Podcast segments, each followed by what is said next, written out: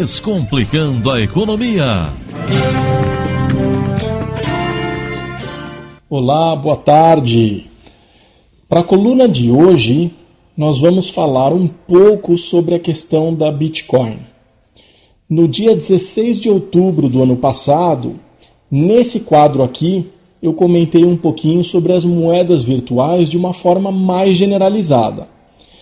Vale lembrar que esse tipo de moeda não tem lastro, assim como também não tem controle do governo. Então, assim, apesar de algumas empresas aceitarem a criptomoeda, o que inclusive pode ser uma modinha, a alta ou baixa do valor não se explica. Então, a volatilidade da moeda se dá em função de compra e venda, oferta e demanda. Atualmente, não se pode pagar refeição, passar na padaria e comprar pão, fazer supermercado, pagar escola, água, luz, gás, enfim, não dá para fazer pagamento com Bitcoin. Assim como também não se pode comprar com facilidade um eletrodoméstico, um eletrônico, comprar um carro, uma casa com essas moedas, não dá. O que dá para fazer? Trocar por reais ou dólares. Então, é possível que muito do dinheiro colocado em criptomoeda seja proveniente de lavagem de dinheiro. Eu não estou dizendo que é tudo assim, mas é possível que muito desse dinheiro colocado em criptomoeda seja proveniente de atos criminosos. No mercado de bolsa de valores, por exemplo, são negociados papéis de empresas. Essas empresas, elas vendem os seus produtos, geram lucros, demonstram esses seus lucros, ou prejuízos, óbvio, né?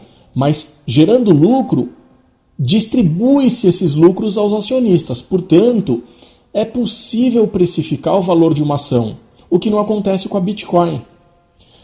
Mercado de agronegócio tem as plantações, as criações, o mercado de imóveis tem casa, apartamento, enfim. Essas transações têm lastro, portanto, permitem dar um preço. A Bitcoin não tem condições de você precificar em função de algum outro ativo. Ela chegou a ser vendida por $20.000 em 2017 e na semana passada o valor passou a um pouco mais aí de $8.000. Portanto, muita gente perdeu dinheiro. Apesar dessa moeda existir há quase 10 anos, foi só no ano passado que ela começou a ser mais amplamente negociada. E aí muita gente começou a ganhar dinheiro em função dessa auto-oscilação. Como muita gente começou a ganhar dinheiro, as pessoas acharam que era dinheiro fácil e começaram a entrar nesse negócio. Portanto, muita demanda, muita gente comprando e baixa oferta, a tendência do preço é aumentar. Mas nesse ano, a queda do preço acabou amargando a vida de muita gente. Agora, por que o preço caiu? Bom, uma possível explicação é que os Estados Unidos já pensam em regular a moeda, Coreia do Sul está pensando em adotar um sistema que deve permitir o rastreio das transações feitas em cybermoeda. Alguns bancos norte-americanos já não estão permitindo a compra da Bitcoin com o uso do cartão de crédito. Bom, isso, dentre outras coisas. Agora, também existe um grande ceticismo com relação a esse tipo de negócio. Muitos economistas já estão prevendo ser a maior bolha financeira da nossa história. Eu mesmo, nesse quadro aqui, disse que eu particularmente, como não entendo muito do mercado, preferia ficar longe disso. E eu também disse que eu não correria esse tipo de risco. Então, é possível que seja uma coisa passageira. E aí muitos vão ganhar dinheiro, mas muitas outras pessoas vão perder dinheiro. É possível também que essas moedas tenham vindo aí como uma grande novidade para o mercado financeiro e aí vão ter o seu ajuste, mas ainda assim é possível ganhar ou perder dinheiro, portanto é uma pura especulação. Eu continuo achando que se trata de uma moda passageira e que uma hora ou outra esse negócio não vai valer mais nada. Eu particularmente enxergo como uma bolha, mas como achismo não é ciência, pode ser que eu caia do cavalo, mas é isso que eu penso hoje. Então, se alguém me perguntar vale a pena investir, é pura especulação. Eu não comprei Bitcoin, eu particularmente não consigo enxergar lastro nesse tipo de transação, então o que eu posso dizer é, para mim, eu não comprei, eu não investiria nesse tipo de negócio. Mas cabe a cada um aí tomar as decisões do que fazer com o seu dinheiro, né?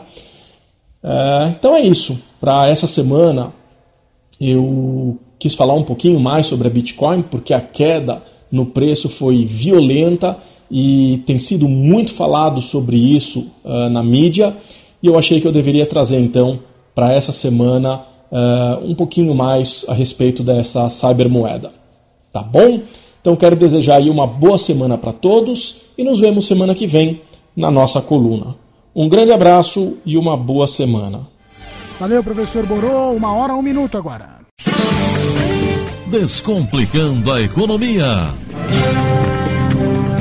Como acontece toda segunda-feira aqui na programação da Rádio Brasil, o professor Eli Boruchovicius, da PUC Campinas, sempre dando dicas de finanças e também analisando o comportamento da economia. Boa tarde, professor. Olá, boa tarde.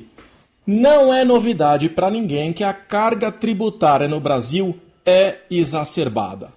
Somente nesse ano, segundo o impostômetro, só o estado de São Paulo já pagou quase 115 bilhões de reais em impostos. Não é à toa que temos o costume de ouvir o jargão Brasil, o país dos impostos.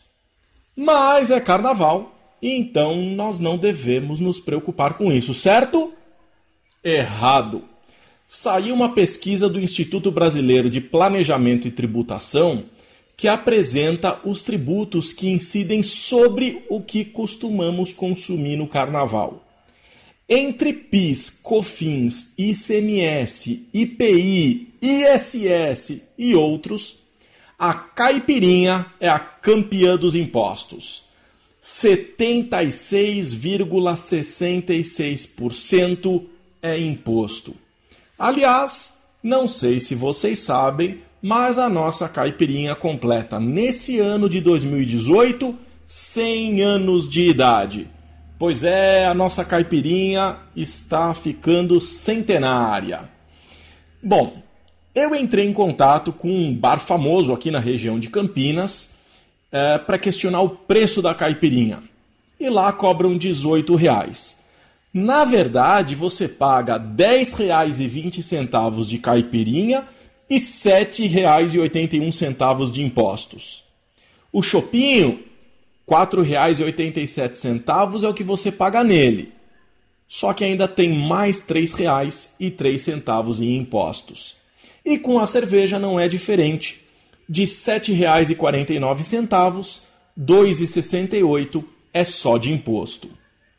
Os impostos montam mais de 50% do preço desses itens. Outros itens mais comuns também no carnaval apresentam números próximos de 50%. Confete e serpentina, 43,83%. Se não fossem os impostos, ao invés de pagar R$ 4,90, o preço seria R$ 3,41. As máscaras de plástico custam em média R$ 5,90. R$ 1,80 é só imposto. Spray de espuma, 45,94% de imposto. Dos R$ 14,90 que pagamos, R$ 4,69 vai para os bolsos do governo. Agora, tem gente que foi passar o carnaval longe da folia, foi fazer aquela viagem e acha que vai escapar dos impostos. Infelizmente não, porque os serviços de passagens aéreas e hospedagem apresentam em média 25% de tributo. Segundo a Associação Comercial de São Paulo, de janeiro para cá, os brasileiros já pagaram mais de 300 milhões de reais em impostos.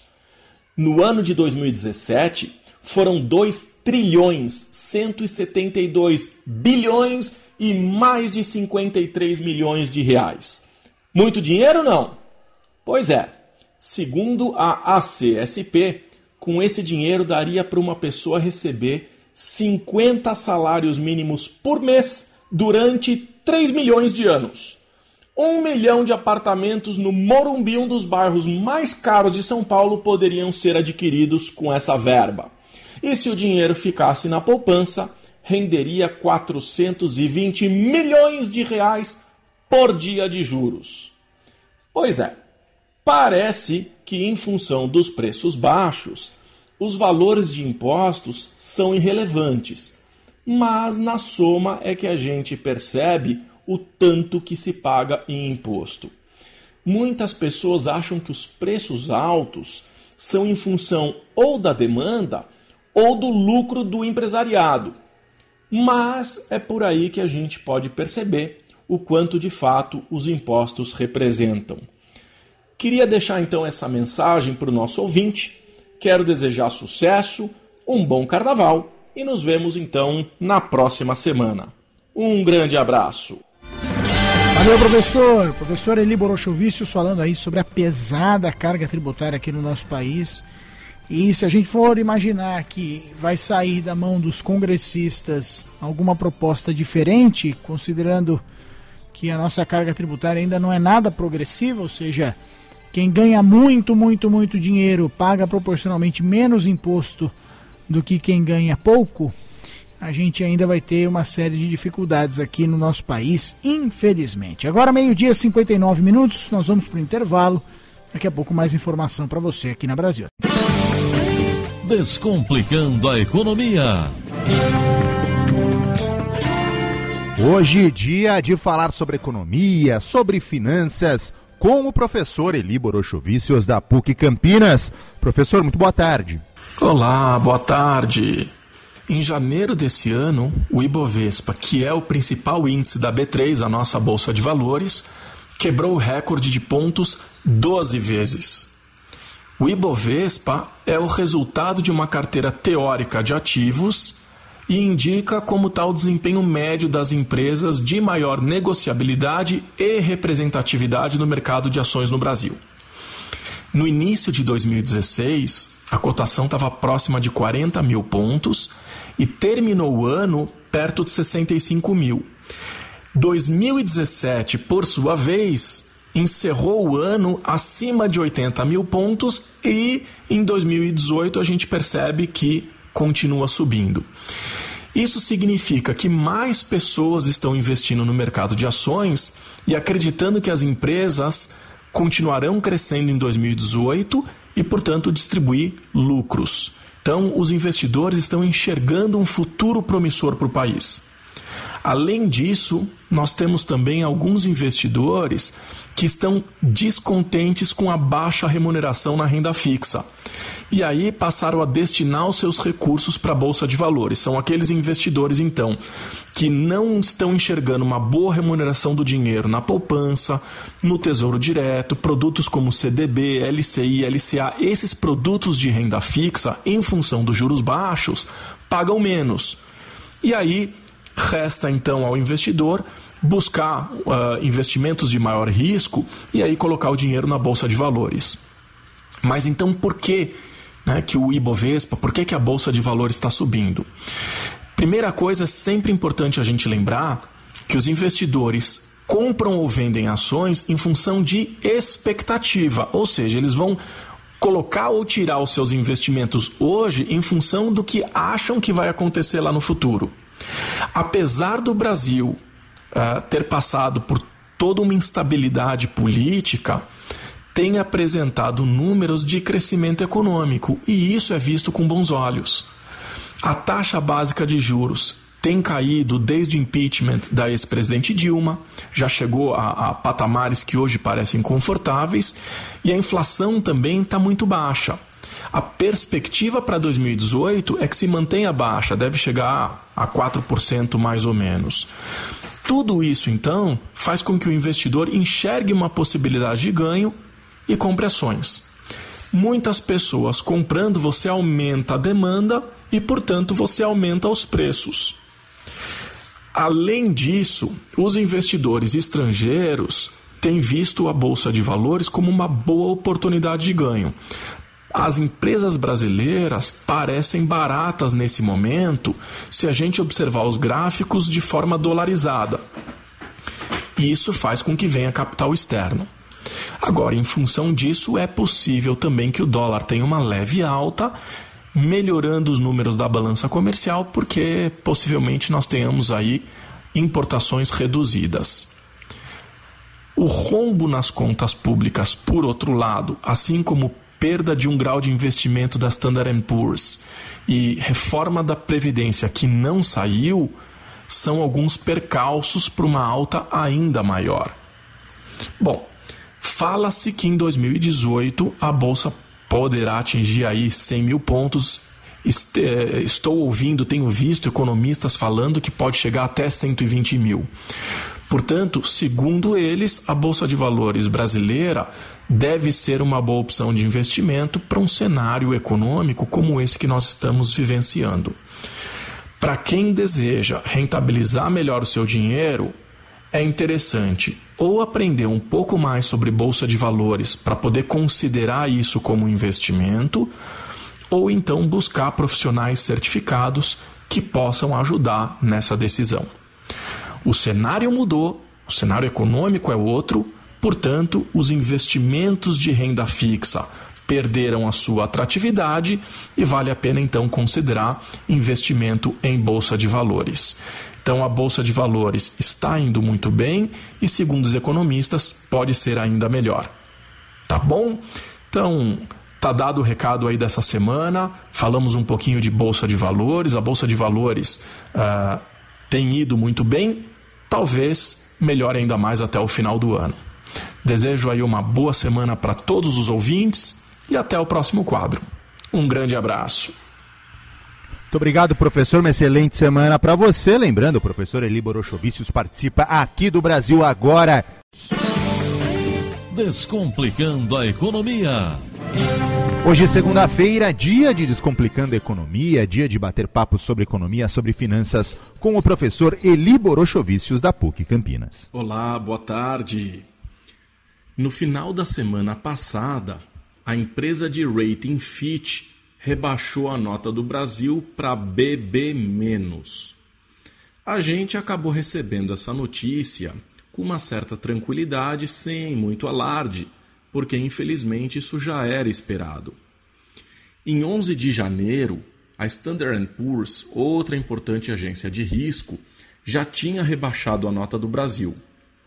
E a terceira conceituada agência, Moody's, apresentou a nota BA2 em maio de 2017 com perspectiva negativa. Portanto, estavam já de olho para rebaixarem a nota, o que ainda não aconteceu. Mas, em breve, é possível que nós tenhamos uma nota BA3. Hoje estamos em BA2. Essas empresas têm uma escala de notas que vão de 0 a 20. Então, para que o país tenha uma boa nota, precisa estar entre os 7 primeiros graus dessa escala. Para apresentar um grau de investimento médio, o país deve ficar entre oitavo e décimo grau. A terceira categoria, que é onde o Brasil está, figura entre a nona e 16ª classificação. Nós estávamos na 11ª e fomos agora para a 12ª, tanto pela empresa Fitch quanto pela Standard & Poor's. De uma forma mais simplificada, a gente ficou ainda mais longe de ter o selo de bom pagador. Os países com alto risco de inadimplência vão receber as notas entre o grau 17º e 20º ou 21º. Então, o Brasil ele não está entre os piores, mas nós perdemos notas, o que não é muito bom. Para quem não acompanha esse mundo econômico, vale uma explicação. As agências de rating são empresas, dentre outras coisas, que avaliam como anda a situação econômica dos países e vão dar uma nota. Se a nota for alta, significa que o país tem uma situação econômica estável e consegue pagar suas contas. Mas se a nota for baixa, é porque essas empresas entendem que o Brasil tem um alto risco de não pagar as suas dívidas. Os países com mais risco de dar calote precisam pagar mais para os investidores. Então a perda da nota nos obriga a aumentar juro, o que não é nada bom. Além disso, os investidores perdem vontade de colocar dinheiro no país e algumas outras empresas podem decidir ir embora. Isso significa que além da gente não gerar emprego, justamente porque as empresas ficam com medo de vir para cá, a situação pode ainda piorar com desemprego se elas decidirem deixar o país. Agora, a pergunta é por que nós perdemos a nota? Porque a gente gasta mais do que recebe. Uma possível saída para evitar esse problema era justamente a reforma da Previdência, que por enquanto não aconteceu. E o país gasta demais com a Previdência. Se a gente reduzisse essas despesas, as contas ficariam mais equilibradas e possivelmente as agências não reduziriam a nossa nota e eventualmente recomendariam o Brasil aos investidores com um pouco mais de tranquilidade. Então a gente está naquela situação, se correr o bicho pega, se ficar o bicho come. A reforma da Previdência não é a ideal, mas ela precisa ser feita. Enquanto não se resolvem essas coisas, nós vamos pagando mais para os estrangeiros justamente em função dessa nossa incapacidade de gerir os recursos do país. Espero ter contribuído para que as pessoas possam entender um pouco melhor a importância dessa notícia, a importância de nós termos tido essa nota rebaixada, o que não é bom. E eu quero desejar então uma boa semana para todos e até semana que vem.